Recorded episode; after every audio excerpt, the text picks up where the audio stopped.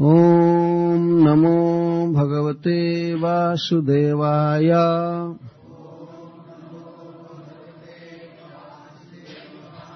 ॐ नमो भगवते वासुदेवाय।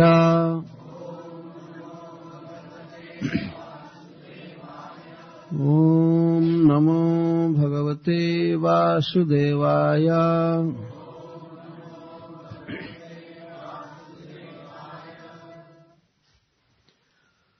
श्रीमद भागवतम प्रथम स्कंध अध्याय सात के तैतीसवें श्लोक से मैं कथा प्रारंभ करूँगा। उसके पहले कुछ कथाएँ हैं, वो इस प्रकार हैं। कुरुक्षेत्र का युद्ध अठारह दिन चला। अठारहवें दिन दुर्योधन धराशायी किया गया। अंतिम युद्ध था भीमसेन का युद्ध दुर्योधन के साथ। धृतराष्ट्र के निन्यानवे पुत्रों का वध कर चुके थे भीमसेन। धृतराष्ट्र के सभी पुत्रों का वध भीम ने किया था। तो अंत में दुर्योधन के साथ उनका युद्ध हो रहा था, गदा युद्ध। गदा युद्ध में यह नियम है कटी से कमर से नीचे प्रहार नहीं किया जाता है। धर्म युद्ध के अनुसार। लेकिन भगवान का संकेत पाकर भीमसेन ने दुर्योधन के जांघ पर गदा मारा। और जांघ पर इतना ज़ोर से गदा मारा कि दुर्योधन ऊपर उठ गया और इसके बाद धड़ाम से गिरा, उसकी जांघ टूट गई। जब दुर्योधन कुरुक्षेत्र के युद्ध में इस प्रकार गिर गया, तब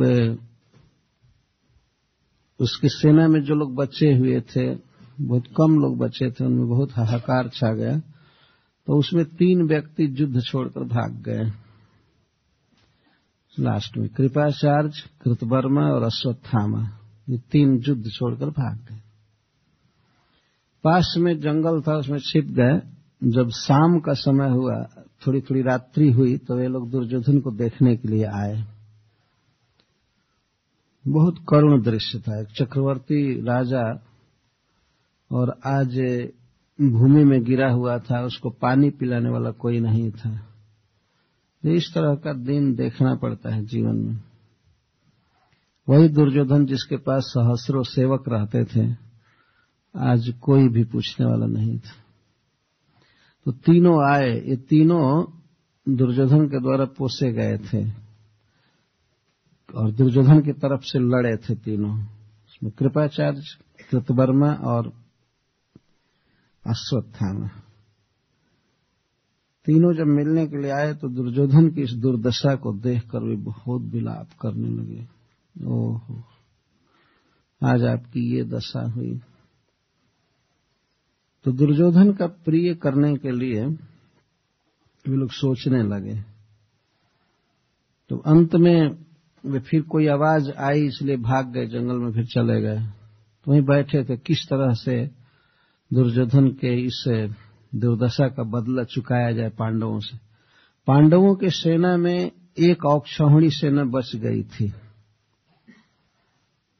धृष्टदुम ने जो सेनापति थे, वे अंतिम समय तक जीवित रहे। द्रौपदी के भाई थे।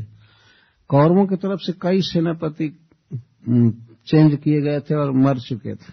लेकिन पांडवों के एक ही सेनापति रह गए लास्ट तक धृष्टदुम तो एक औक्षौहिणी सेना बची हुई थी। तो उस दिन पांडव सब निश्चिंत सो गए, क्योंकि अब तो युद्ध समाप्त हो चुका था, कोई चिंता नहीं थी अब थके थे अठारह दिन युद्ध करके।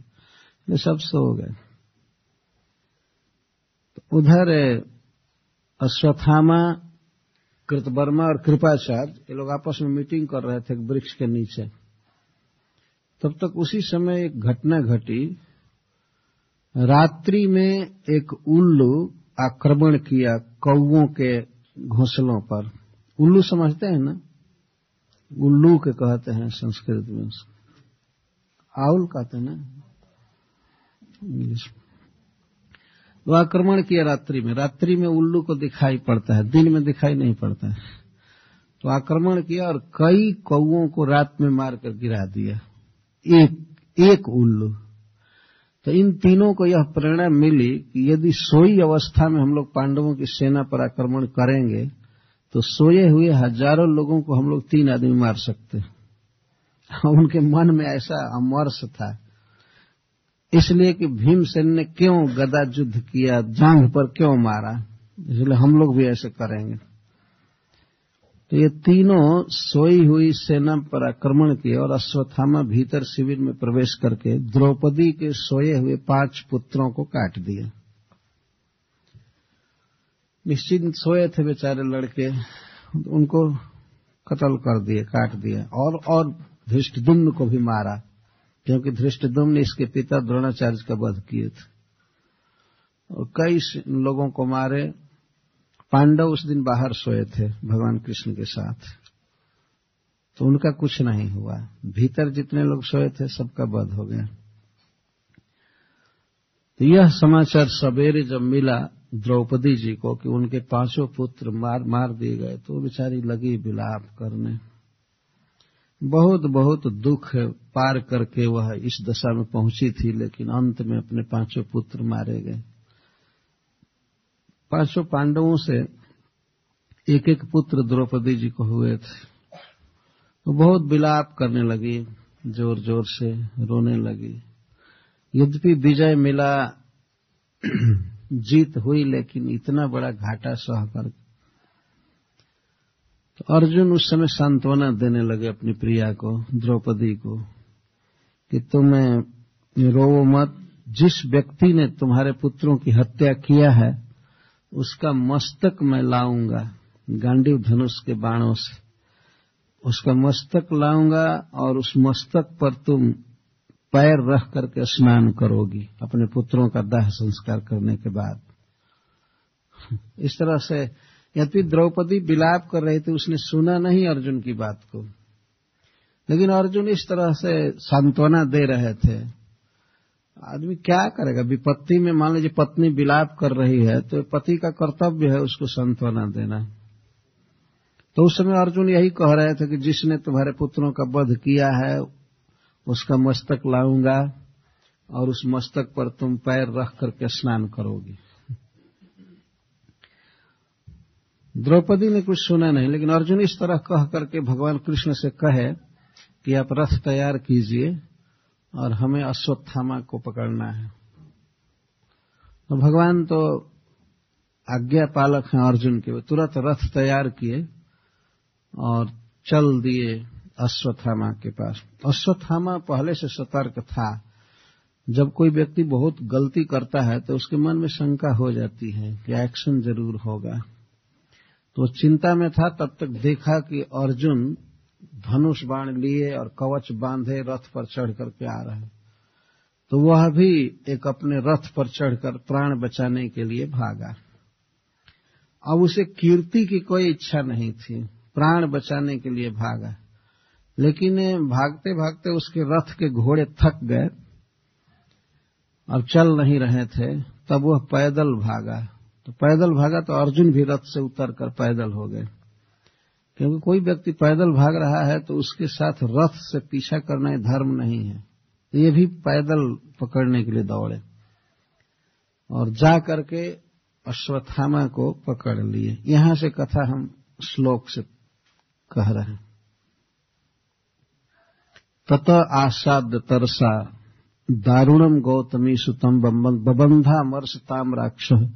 पशुम रसनया जथा अर्जुन ने दौड़ करके और पकड़ लिया स्वथामा को।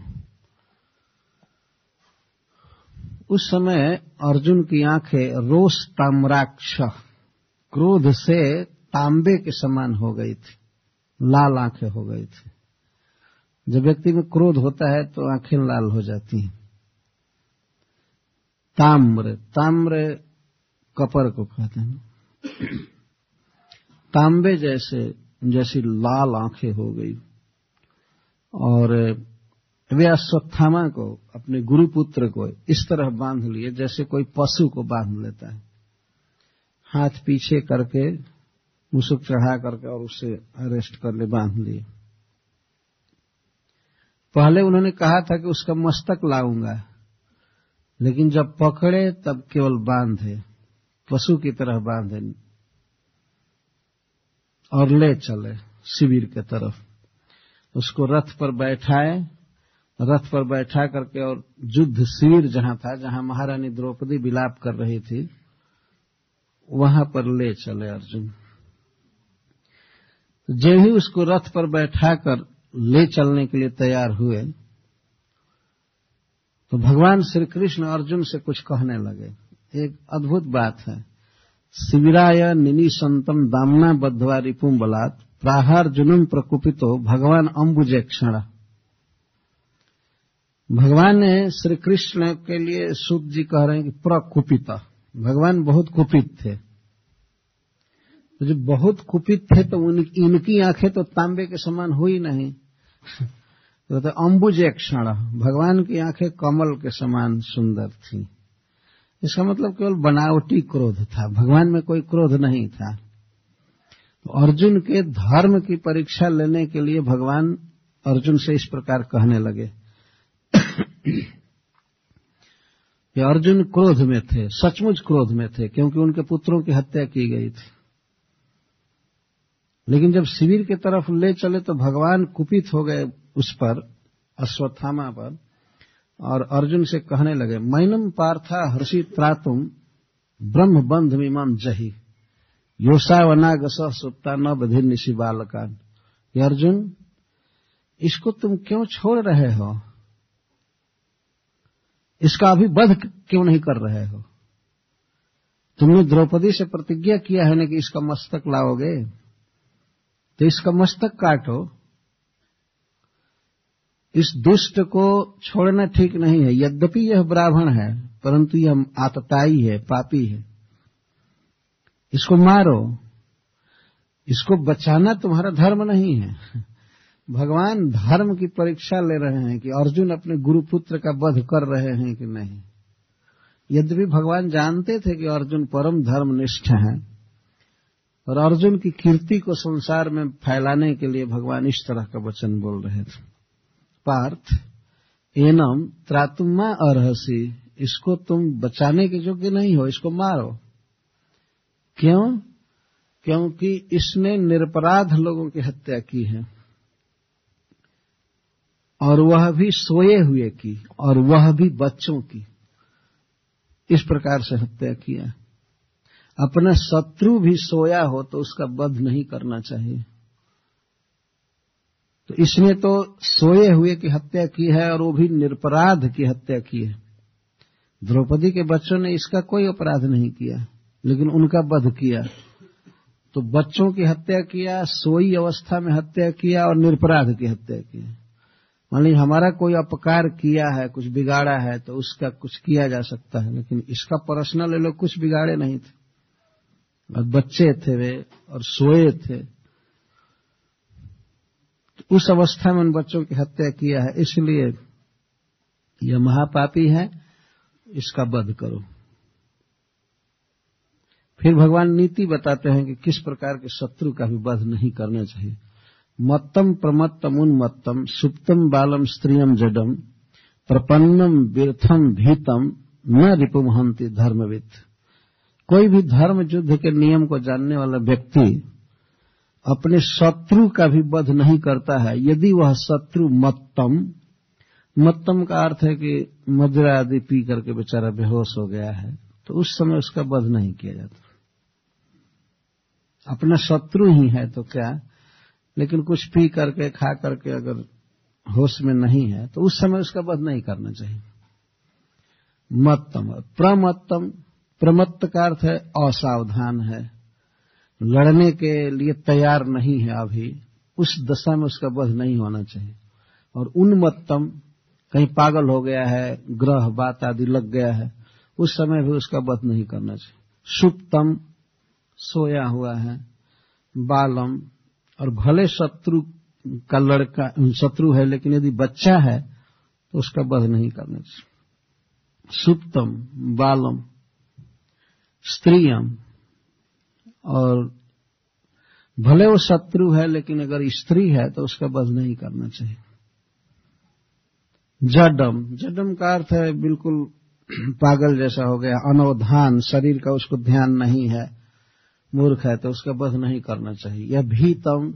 यदि वो डर गया हो, हाथ जोड़ रहा हो तो उसका वध नहीं करना चाहिए। प्रपन्नम। शरण में आ गया हो और वीरथम उसका रथ टूट गया हो, हथियार नहीं हो उसके पास तो उसका वध नहीं करना चाहिए। कोई भी धर्मवेता व्यक्ति इस प्रकार के शत्रु का भी वध नहीं करता।